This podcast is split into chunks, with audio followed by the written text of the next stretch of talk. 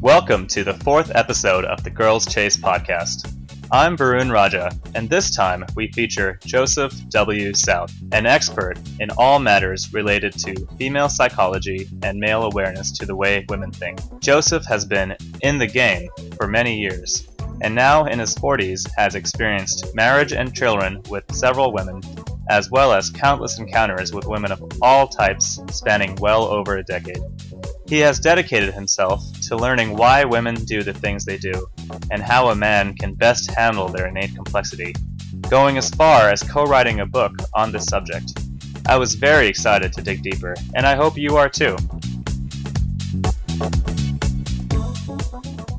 Joseph, hello, welcome to the podcast. Welcome. Well, I'm glad to have you here. I've had the uh, great opportunity to read your book, Practical Female Psychology for the Practical Man. And I understand that you have a long history and experience with women, relationships, and I'd love to know if you can tell us about how all this began. For sure. Well, the first incident I can remember was I was 11 years old and I was at a wedding one of my dad's friends' wives kept coming up to me and flirting with me and dancing with me. And ever since I was 11 years old, I noticed that a natural charm with women. Women gravitated towards me always. But I had a very AFC mindset until I was in my early 30s. So I had a very strong Madonna whore complex. I could get women back to my house like very, very easily. And I did have sex with about 50 women by the time I was in my early 30s. Oh, wow. So this was between when you were 11 years old and between your early 30s. Yeah. Yeah. So I lost my virginity when I was 15, but okay. 50 women, it sounds like a lot, but when you consider that almost any time I wanted to, I could get a woman back to my house. But nine times out of 10, I wouldn't know what to do. I was nervous. If anything got physical, I got really, really nervous. And the woman kind of pretty much had to make it happen before anything would happen because I had a very severe Madonna whore complex. I see. So basically, you didn't lead the women while you were back at your place or while they were back in your room together privately. You just kind of didn't touch her. You didn't weren't physical with her, even though perhaps she was expecting sex. Exactly. Like I could lead a woman platonically. Right. Right. Like, hey, we're buddies. We're going to go to my place. We're going to watch a movie. We're going to have some drinks. No problem. But when it came to sex, like when a woman was blatant and kind of threw herself on me, I was always kind of shocked. I was like, "What? You're you're a woman? Like, what's going on?" You know what I mean? You know, we're supposed to date for three months. Right. It's kind of crazy. So this is all like society's expectations, essentially. You know. Yeah. Imagine, you know, in movies, you're supposed to wait till four or five dates, or that's what your friends do, so that's what you should do. For sure. And it's a kind of a trap. It seems like you fell into, and then you passed up on many, many women you could have hooked up with or had sex with. Hundreds. and my mother was, you know, she kind of drilled that. I was raised by a single mom, like a lot of guys are, and she kind of drilled that into my head, like good girls don't do that stuff and all that bullshit. So I know that you, in your early 30s, you said you started getting interested in the seduction community and, and pickup artists. Yeah. Uh, when did this happen? I was living in the Cayman Islands since 1997. And when I moved there, I was actually married to a woman that I met in Toronto. And we moved to the Cayman Islands together. And we divorced in 2001. And she's a real sweet lady, but we kind of lost attraction for each other. We didn't have any children together. So was this like college girlfriend or someone maybe you met in your early 20s and you decided you wanted to settle down with her basically? Exactly, yeah, early 20s. In the Cayman Islands you moved and then yeah, so a lot of people say Cayman Islands is a place where people go to break up because it's very much a college atmosphere in the sense that everybody is away from home. You don't have the family pressure of, you know, you're drinking too much or you're staying out too late or who's that guy you're hanging around with. Nobody knows anybody. Right. And it's very easy to make friends because everybody is kind of in the same situation. Oh, they're just passing through essentially. Yeah, it's about a 25% turnover every year. So there's people there that have been there for 5, 10, 15 years. But every year, there's 25% of the people leave because they've had enough, and 25% new people come in. Right. And so there's, you know, there's a lot of cheating, there's a lot of turnover. It's not complete turnover, but it's very much like college 25% a year turning over. So that means that you met these women in these in his communities, right? Yeah. So just to backtrack a little, so when I went there with my wife, I was a very shy, introverted person, and when my father passed away, I was 28, and I inherited a little bit of money. Like we weren't crazy rich, but it was more money than I ever had in my life, and so I would have to attend business meetings, and I had some spare time, so I go to bars, and I decided, you know what, like I actually want to be an extrovert. I actually like people. I like being able to go out for drinks and you know have parties and stuff like that. My wife right. was she was the opposite. She was more introverted. She was more introverted, and she didn't like. I said, "Hey, let's go to the bar and go for drinks." She's like, "Why would you do that?" right? Like she she just didn't get it, and I was like, "This is the best thing in the world." Like I was almost like a kid, you know, learning social life for the first time. Type. I see an but, incompatibility between you and your ex-wife right there already, but then I sure. guess you broke out of your shell in the end. Exactly. And I was 28 years old, but almost like a teenager, you know, being socially active for the first time. Right. I mean, I wasn't a total hermit before, but much more of an introvert. And, you know, we didn't have very much money at all. And she was an introvert. So there I was. Now, at this time, you probably still considered yourself uh, what you call a natural AFC, I'd say, right?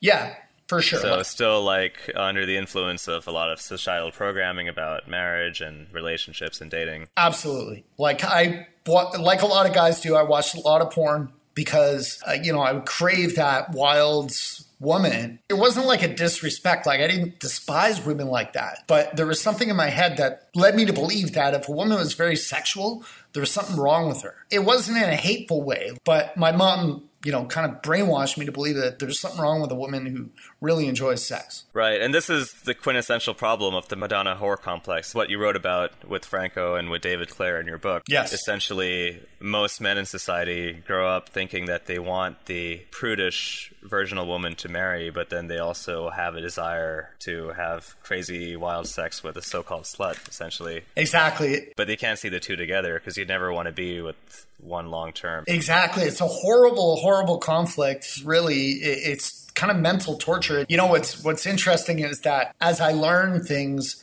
women actually have a similar conflict internal conflict. Right. Where they feel embarrassed, they feel ashamed, but they've got this very strong conflict about two types of men that they desire. What we're describing right now is, of course, the provider and the lover, you know. Exactly. The one that'll give her resources to raise her children, but then also the, the guy that she'll have crazy sex with to get impregnated. At the core of it, at the biological core, that's what it's really all about. That's right. hard pill to swallow, I'm sure.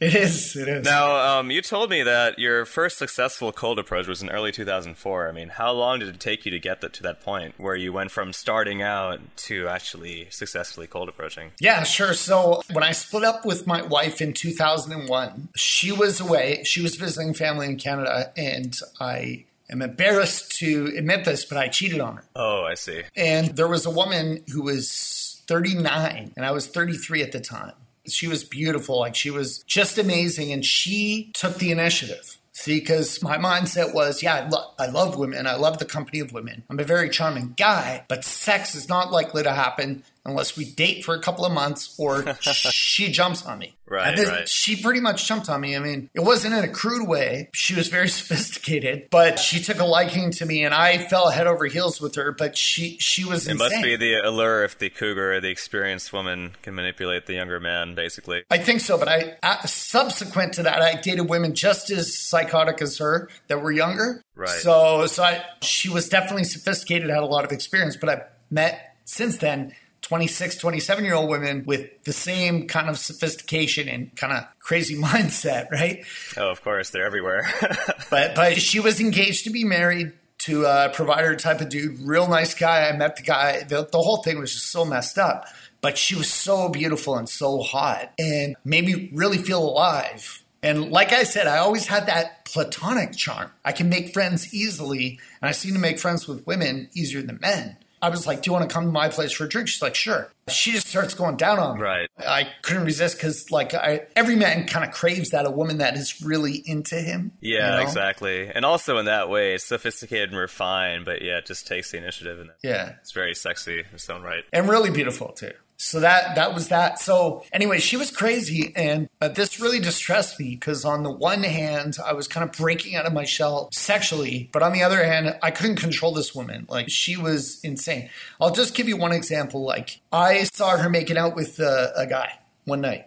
We were kind of dating, but she was like, you know, you're married, I'm engaged, like we're not. This isn't, you know. But she would push my buttons and she would make out with guys in front of me. I see. And she came from a very abusive past and a very violent past. And she said, I know you've got it in you, like to be that aggressive type of guy. Now, I can be aggressive, but I don't like to get violent. I see. So she's trying to instill it out of you, basically, to try to drive you crazy. Exactly. To, like, to trigger you, essentially, to react. Exactly. So one night, my favorite bar, and I'm like a regular at this bar. And I, am at this bar all the time. And she's making out with some dude in the bar, you know. So, like, all the staff staff are coming up to me going, Do you want us to kick her out? What should we do? Embarrassing you, essentially. Yeah, and I just felt like so lame. Like, on the one hand, the staff were ready to throw her out, but on the other hand, like, this is happening. Yeah. It's fucking embarrassing.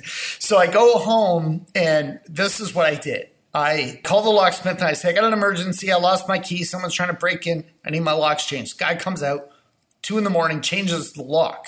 I pay him. I go to a nightclub. Right.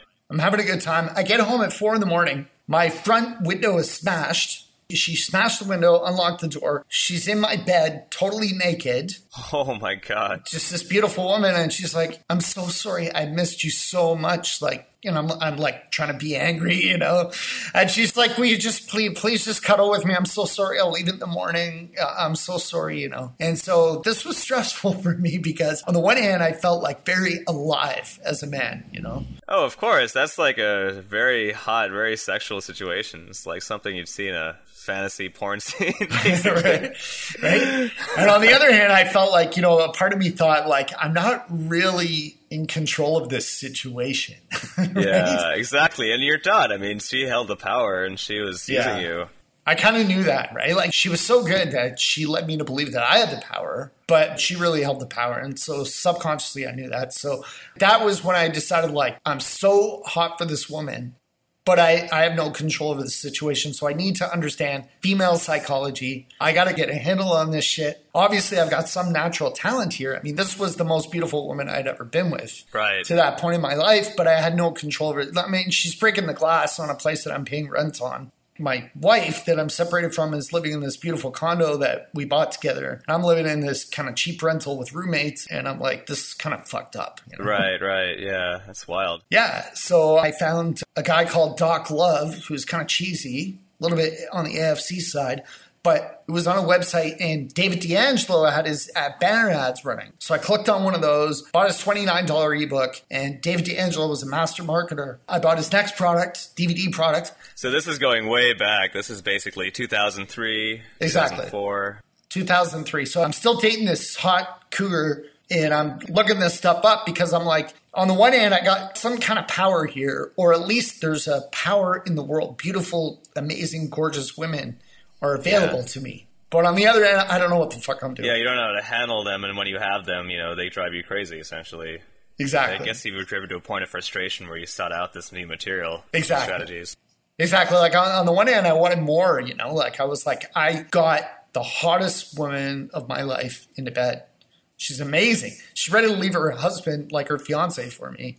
On the other hand, she's breaking my glass. She's causing me embarrassment at my favorite hangouts. So it was something like I knew it was kind of destiny. I knew I had to figure out what was going on in my brain, what was going on in the woman's brain. I had to understand it. I've always been like an intellectual, introverted type. Yeah. And this eventually was what led to the development of both your radio gig. We talked about the Joseph W. South show, which you did. Yes. For three years until 2009. Right. And also the book, which is all about female psychology and how to really handle it, how to deal with things like manipulation and how women behave sexually and also practically and emotionally, right? Exactly. Yep. Yeah. Amazing.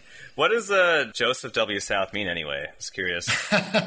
so, just backtracking a little, I was raised to believe that um, children should be seen and not heard. So I was always an intellectual. I was always a good writer, but my parents basically told me to shut up. you know, if I wanted to speak. So I landed a radio job in early 2005. And long story short, it was my two best friends. They were doing this radio job and they said, if you want to if you want to try out with us, we need a third. And I was terrified to, if anybody would look across the room at me and say, Hey, what do you think? And people were looking at me, my throat would clench up, I would get nervous. But something compelled me to go on the radio with these guys. And they were my two best friends, and we shared the same sense of humor, and we had the best morning show in the Cayman Islands. I said, I want to have my own radio show. And they're like, You can't. You don't have any experience. Like, you don't know what you're doing. There's no fucking way you're going to. And I said, I want my own radio show. And I became obsessed with it. And I was practicing in my car and in the shower. And one day, five months later, my boss calls me into his office. He says, I got a question for you. I said, What's that? He says, Are you practicing in the car and in the shower? Uh huh. And I said, Yeah, I am. And he says, Billy is leaving us. Do you want to do the lunchtime show? I said, Yeah. So that's what happened. Now, they gave me the name Hardcore, was my radio name. Right, okay? right. Now they had a sister station, which we were kind of like the white station, and then they had the black station, which was like hip hop and stuff. And they said, "Do you want to read the news?" And I said, "Sure." And they said, "Well, on Sundays it turns into the gospel station, and so you can't be called hardcore. You need to come up with another name right. besides hardcore because you can't play hardcore on the Sunday gospel show." So I came up with Joseph W. South. So my middle name is Joseph, and W stands for went. So Joseph went south because oh, of course, because he went south from Canada. When I, I, went south from Canada, that's when I became a ladies' man. That's when I became a businessman. It's just and a it, whole new identity. Yeah, and it has it kind of has the connotation of going down on a woman like when you go south, right? And really uh, subtle hint, you know, of course. yeah, and my boss, he was an asshole, but he was very smart businessman. And he said, when you guys tell crude jokes on the radio, he said, you will get fined, will get shut down if you swear on the radio. You need to be so sophisticated that a housewife going to work will laugh her ass off, but her six year old kid sitting next to her will have no idea what you're talking about. You see? And that is the key to discretion. That's the key to discretion. So that's the name, Joseph W. South. That's what gets girls wet. exactly. It's that level of subtlety. It's amazing. Exactly. So I could read on the gospel station the news. I said, That's your news. This is Joseph W. South. You see? And so for a housewife, it would be kind of intriguing, but for anybody going to church, they, they you know, it's meaningless. It's just name, right?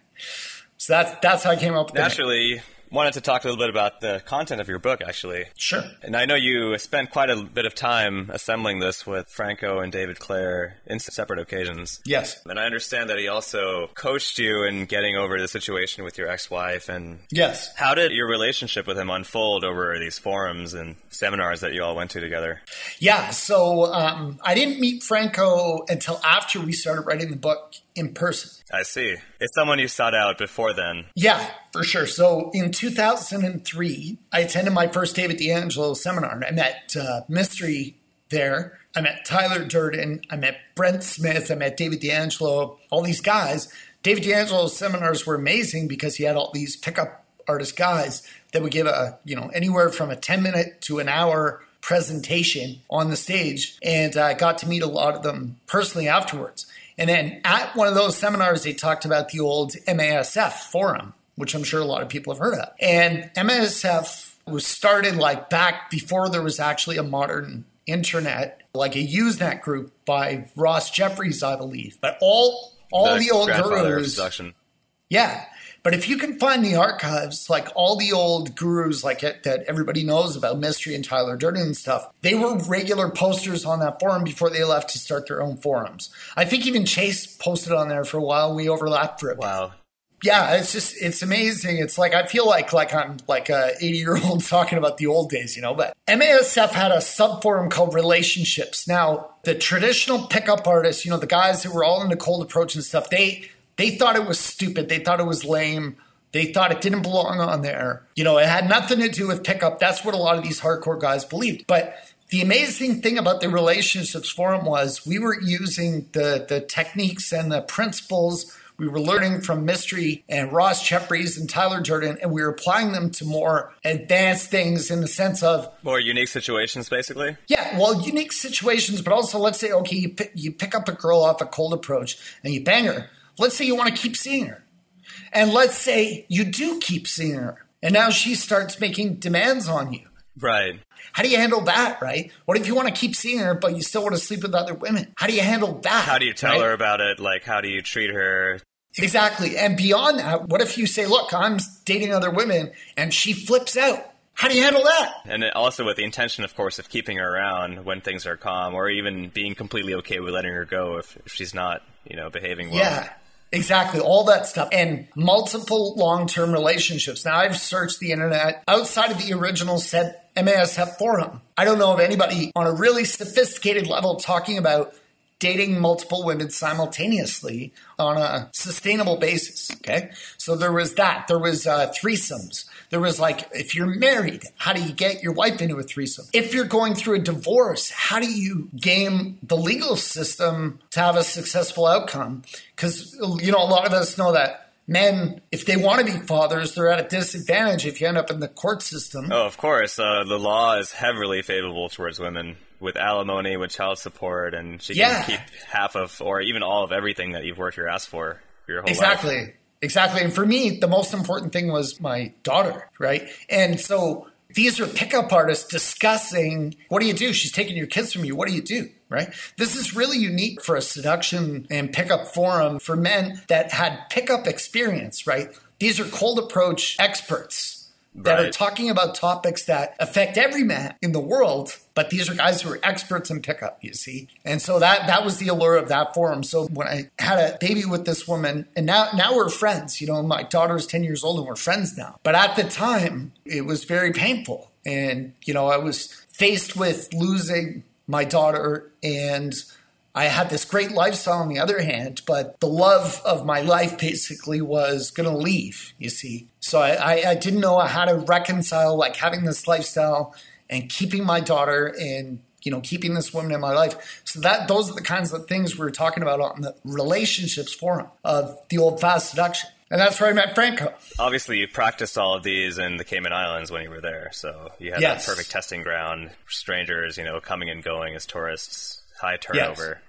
Absolutely. Clientele. You know, testing all these theories, you learned a lot about women and manipulation, like you were describing. So, why do women manipulate men, and how do they do it? Very broad subject, but I'm sure yeah. All your experience lots to say. Right. So that was my number one question. You know, it's like I'm able to pick up women. I'm sleeping with the most beautiful women I ever had in my life. I understand all the scenarios that I blew before because I got a woman home and I wouldn't touch her, I wouldn't escalate. But now I'm in love with a woman and I've got a kid with a woman. And why is she doing this? You know, why is she trying to break my balls all the time? You know? Okay, just to backtrack a little bit, I think you make a really good point that the game never really ends. It just kind of grows in difficulty, yeah, in my right. opinion. But, you know, you always reach a point and then you can get to higher and higher levels whether it might be managing one relationship to three relationships to threesomes and swinging parties, or even like having two kids from two separate mothers essentially while dating other women at the same time.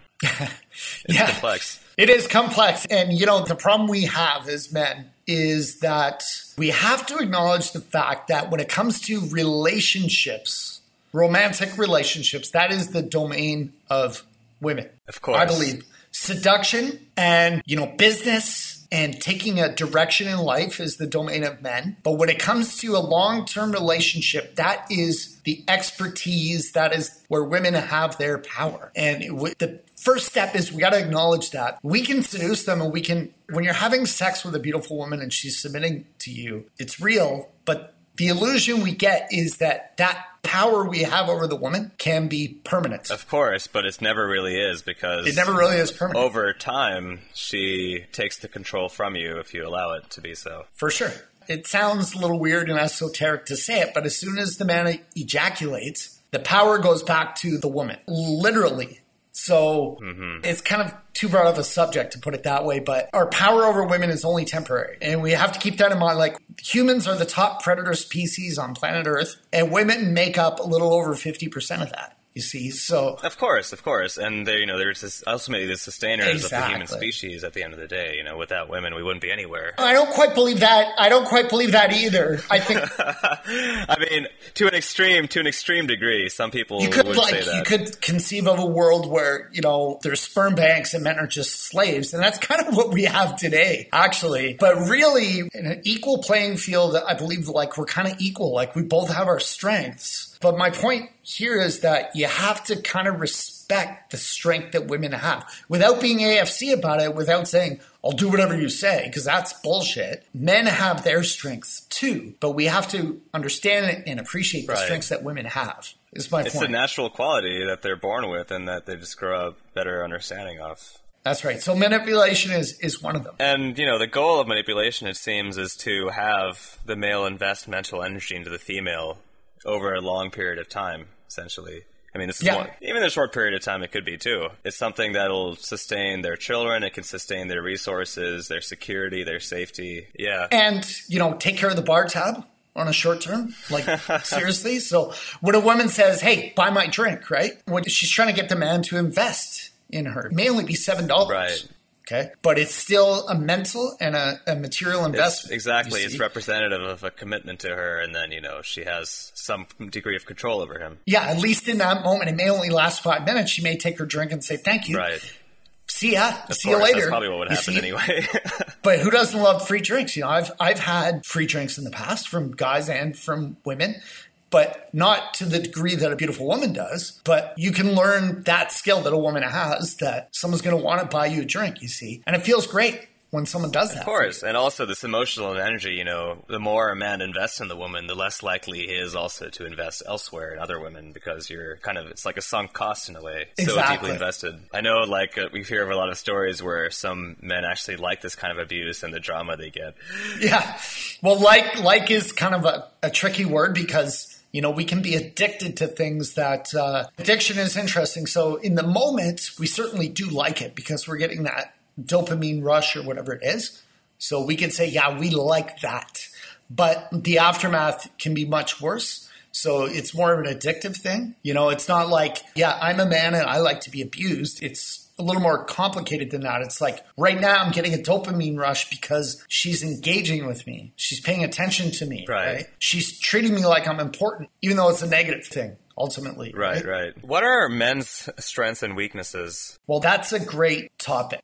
One of the trickiest things with helping guys and especially young guys is dealing with half truths. What I mean is that a lot of what you see in culture is half true. So we see this all the time on TV. Like women like tough guys. Right. They like guys that are strong. They like guys that can dominate them. Right, right. And that is true. Mm-hmm. Right. But there's another side to it as well. There's um, keeping your integrity, being strong within yourself, doing what you want to do as a man, not just reacting. the, the internal female. sector, essentially, your your mindset, your mentality. Exactly. Right. You've spoken about how there's memes out there like women like sensitive men, nice guys, all these like cutesy things that people already say, and a lot of times yeah. this makes sense that these are kind of half truths because I mean, it works sometimes, and so people believe it, even if it works in the short term, but not in the long term. Absolutely. Like, you know, I don't know if you've ever read a romance novel, and they're really tedious, but if you can get through one, it's they're really educational. But what you'll see is you'll see a guy, male character is a complete asshole,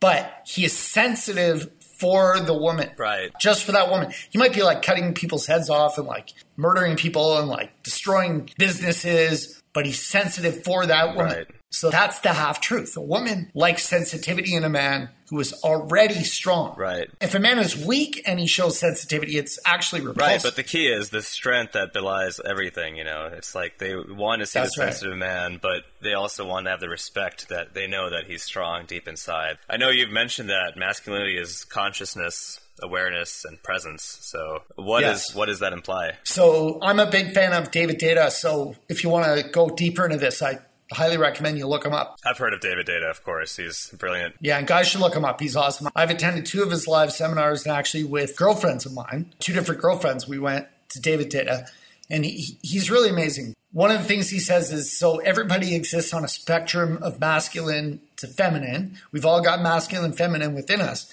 But what creates sexual attraction is the opposite. So, like you've seen jumper cables on a car, Course, red and black. where if you touch them together, you get the you get the sparks, right? That's a good analogy. Right? That David, David that's from It's, David. it's the So- polarity between the two poles, between the plus and the minus, the Exactly. masculinity and the femininity, that really causes the sexual tension and sparks to fly. Exactly, exactly. So this is where we get confused. Like, you ever been with a good buddy and you love the guy? You're out. I don't know if you drink, but you know, having a good time, and you just love the guy. You might hug him, right? Pat him on the back, man. I had such a great time. I can't wait to see you. But you don't want to bang him. You know There's what I'm saying? sexual tension. there's no sexual tension, but you feel love, but there's no sexual tension. So that is essential. The polarity, the difference between masculine and feminine is essential to get that sexual spark, you see. So what happens in relationships, you can say, yeah, we have a good relationship. They're not fucking. Yeah. You can tell when a couple, yeah, they like each other, they respect each other, but they're not dying to get home to rip their clothes off Yeah. each other. They're more like brother and sister because they killed that You see that in a lot of AFCs, I suppose. Like, yes, there's tons. very little sexual tension between the couple. It's like something that makes either of them uncomfortable, or you just find the idea of physical intimacy just gross. it's amazing. Yeah, or at least at least the woman Yeah. does. At least the woman does. The guy's going to go home and jerk off to porn. and honestly, he's going to jerk off to a porn star that kind of reminds him of his girlfriend. Exactly. To be honest, because I've I've been through this and I've talked to guys who've been through this, and I've slept with you know I'm not proud of it, but I've slept with women who have been with boyfriends, and you know they tell me like I love him, I like him, he's a great guy, but you're the guy I want to fuck. Yeah. see. It's that sexual tension that the lover provides, and then the provider just can't match that. It's, you know, it's for resources, it's for the comfort and safety and security aspect, but not the sexuality. exactly. So so keeping that polarity so Consciousness, awareness, Yeah. and presence. What is that exactly? it's really simple to understand, but it's really hard to practice. So, you know, you ever been in a bar where you're talking to your buddy and maybe you've got a little more experience with women than he does, and you're sitting at the bar and a beautiful woman walks in, and what happens to your buddy? His head like goes, Right. right? He goes to the woman, right? So it's an involuntary reaction. Okay, so he's responding to the stimulus unconsciously. It's a very subtle difference, but it's really important. So a guy who's really good with women will react differently. He won't say, I don't find that woman attractive. I don't notice that woman. He's not going to that extreme of pretending like this is not an attractive woman and he's not responding. But the difference is he is choosing where to put his focus. He's saying, Oh, I felt something within me when that woman walked in. And he may say to his buddy, he's a nice guy, he may say to his buddy, Hey, just hold that thought for a second. And he will turn slowly to the woman and he will look her up and down from head to toe We've all done this. and he'll feel the same emotions that any 10 year old boy is feeling, but he's not afraid of it. He's completely aware of it. You see, a hot woman knows when she walks into a bar, guys are checking her out. But most guys try to pretend like they're not. Yeah, I mean, it's like they have a third sense in in a way, you know, to do that. Yeah. They can sense you even when you, they can't look at you directly. They can totally sense you. So a guy who's totally present and totally conscious will say, yeah, all these chemical reactions are going on in my body. I'm getting a boner. This is a totally hot woman. However, I'm aware of it. I'm not doing any involuntary head motions. I am aware of what is happening in my body. I'm aware that this woman is doing this to me and I'm not afraid. I can look her straight in the eyes and say, You're totally safe with me, but I will take you on top of this table right now. right? And that's the kind of look in your eyes you see. So it's just being being totally aware of everything that's going through your body and her body. That consciousness, you see, that is irresistible to Now, a what you're describing is like a primal nature, essentially, more animalistic aspects of human sexuality. yes. Right. Like you picture us as animals, and you get men get a thrill from conquering situations and enemies, but also these women they get a the feminine. They want to feel like the raw passion. Absolutely. They they women the core desire of a man is to be able to conquer and the core desire of a woman is to be taken by a man and before that so what a woman wants is to be seen. Right. So if you can picture masculinity as the ability to see and femininity as everything else that is going on. So movement, light, dance, music, color is the feminine. And the masculine is the ability to see all that and to put it into context and to sometimes control and guide that.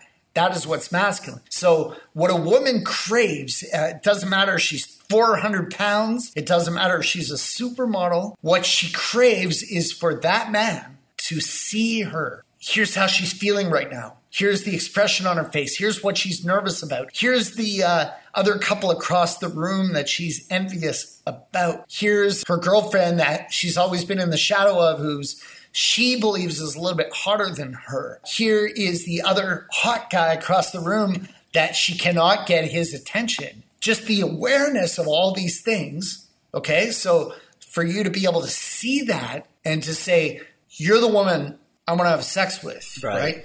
you don't just jump on a woman like a caveman, but your body language and the way you talk to her and the way you look at her shows that you have no fear and a complete awareness of the situation. That's irresistible to a woman. A woman wants to be seen in four or five dimensions and to be ultimately chosen. Right. And then as a real man, you'd be addressing every single aspect of her, which is including one of the most powerful elements a lot of men are uncomfortable with is her sexuality. Yes, exactly. I know you've mentioned that a man has to be penetrative and a woman has to be receptive. And what does that mean exactly? So let's imagine a hypothetical scenario. So you're, you're in a social setting. So I've, just to be clear, I've picked up women where we've been in a nightclub Okay. And on the street, I've done cold approach, and I actually have a 10 year old daughter as a result of a traditional street cold approach. Wow, amazing. you know, so um, long story. But most of the relationships, short term, one night stands, whatever that I've had with women I've been in a more of a social setting. Like I really love house parties. Right. I just really love that. That's where I can really teach guys too. Is you know if you're at a you're at a situation you know where people are drinking and stuff like that. But what it means for a man to be penetrative is you'll notice you know as you gain experience that you start to make eye contact with a woman. You start to feel that jumper cable you know a little bit of sparks going on. You see, and what happens is a bubble starts to form around the two of you and it's really nice. Now, two buddies can do the same thing. If you're into sports, you can do the same thing and be high fiving each other all night, right? But you're not going to have sex because it's platonic. But what I mean when I say a man needs to be penetrative is you're in this bubble with a woman, but you understand that a woman ultimately, when she is attracted to a man, she gets soft. Actually, her pussy gets soft, right? She lubricates, right? Of course, plump. Right? Eventually, her legs will open right? You get an erection, but before that, symbolically, the same thing is happening. She starts to open up her body language. You might crack a joke that she'll laugh at, whereas previously she'd have her walls up and say, you know, that's not funny. I don't notice you. I'm not, I'm ignoring you. She starts to open up. She starts to laugh. You're getting physically closer. The man is getting harder in a sense in the sense that this is the charm you're discussing also with these women. You know, you're kind of charming them, making them more receptive to you. For sure, for sure. I mean, this is just biology. Like, if a man is like he, you know, he's sensitive to where the woman is at. This is a huge problem men have. They don't go at the pace of the woman, right? They don't understand pacing and leading, which uh, Drexel will teach you all about, but they don't understand like where the woman is at, and they think, okay, I have this desire, and I'm going to plow forward. But really, it's it's being conscious of where the woman is at and then moving forward. You see, so or it's moving at her own pace, basically. Yeah, but you're not being deferential. You're not like, is this okay? Is this okay? You're penetrating her space. So she may give you eye contact that that indicates to you, I like you. I like what I'm looking at. You need to step in and give her a kiss on the lips, right? At a certain point, you have to penetrate her space. Because really, when you think of sex, if you've seen porn before, if you've had sex, you're ultimately you're penetrating her. But it starts way before that. You hold the eye contact a little bit longer than she would expect. You move a little bit closer than she would expect. If she indicates she wants you to kiss her, you kiss her a little bit harder than she might expect. Always pushing the boundary. Yeah, just pushing, penetrating, you see. And for it to work, though, the woman has to be opening, opening, opening, opening, more and more receptive. And then eventually, that's what sex is. Yeah, eventually you penetrate her completely. So yeah, yeah. So you're penetrating her, her mind space first of all, and then her physical space. Amazing. So love to know where can we read more about this, or how can uh, readers contact you or listeners contact you rather? Great. Well, Um, I'm a regular writer now on Girls Chase, so you can contact me there if you comment on one of my posts. Also, if you go to lulu.com, if you want the print version of Practical Female Psychology for the Practical Man, go to lulu.com. But if you prefer uh, an electronic version, you can go to Lulu and you can also go to Amazon.com. So just, um, I don't have a URL to give you, but just go to Amazon and type in practical female psychology or Joseph W. South and you will find it. And to reiterate, the title of Joseph's book, co written by Franco and also by David Clare, is Practical Female Psychology for the Practical Man. That's correct. And I personally read this also, and it's quite amazing. It's really quite brilliant. Very, very good resource for any man. Well, thank you. It's great to have you, Joseph South, and uh, it was a real pleasure. Stay tuned for the next edition of the Girls Chase podcast in about a month's time. Until then, I'm Barun Raja, signing out.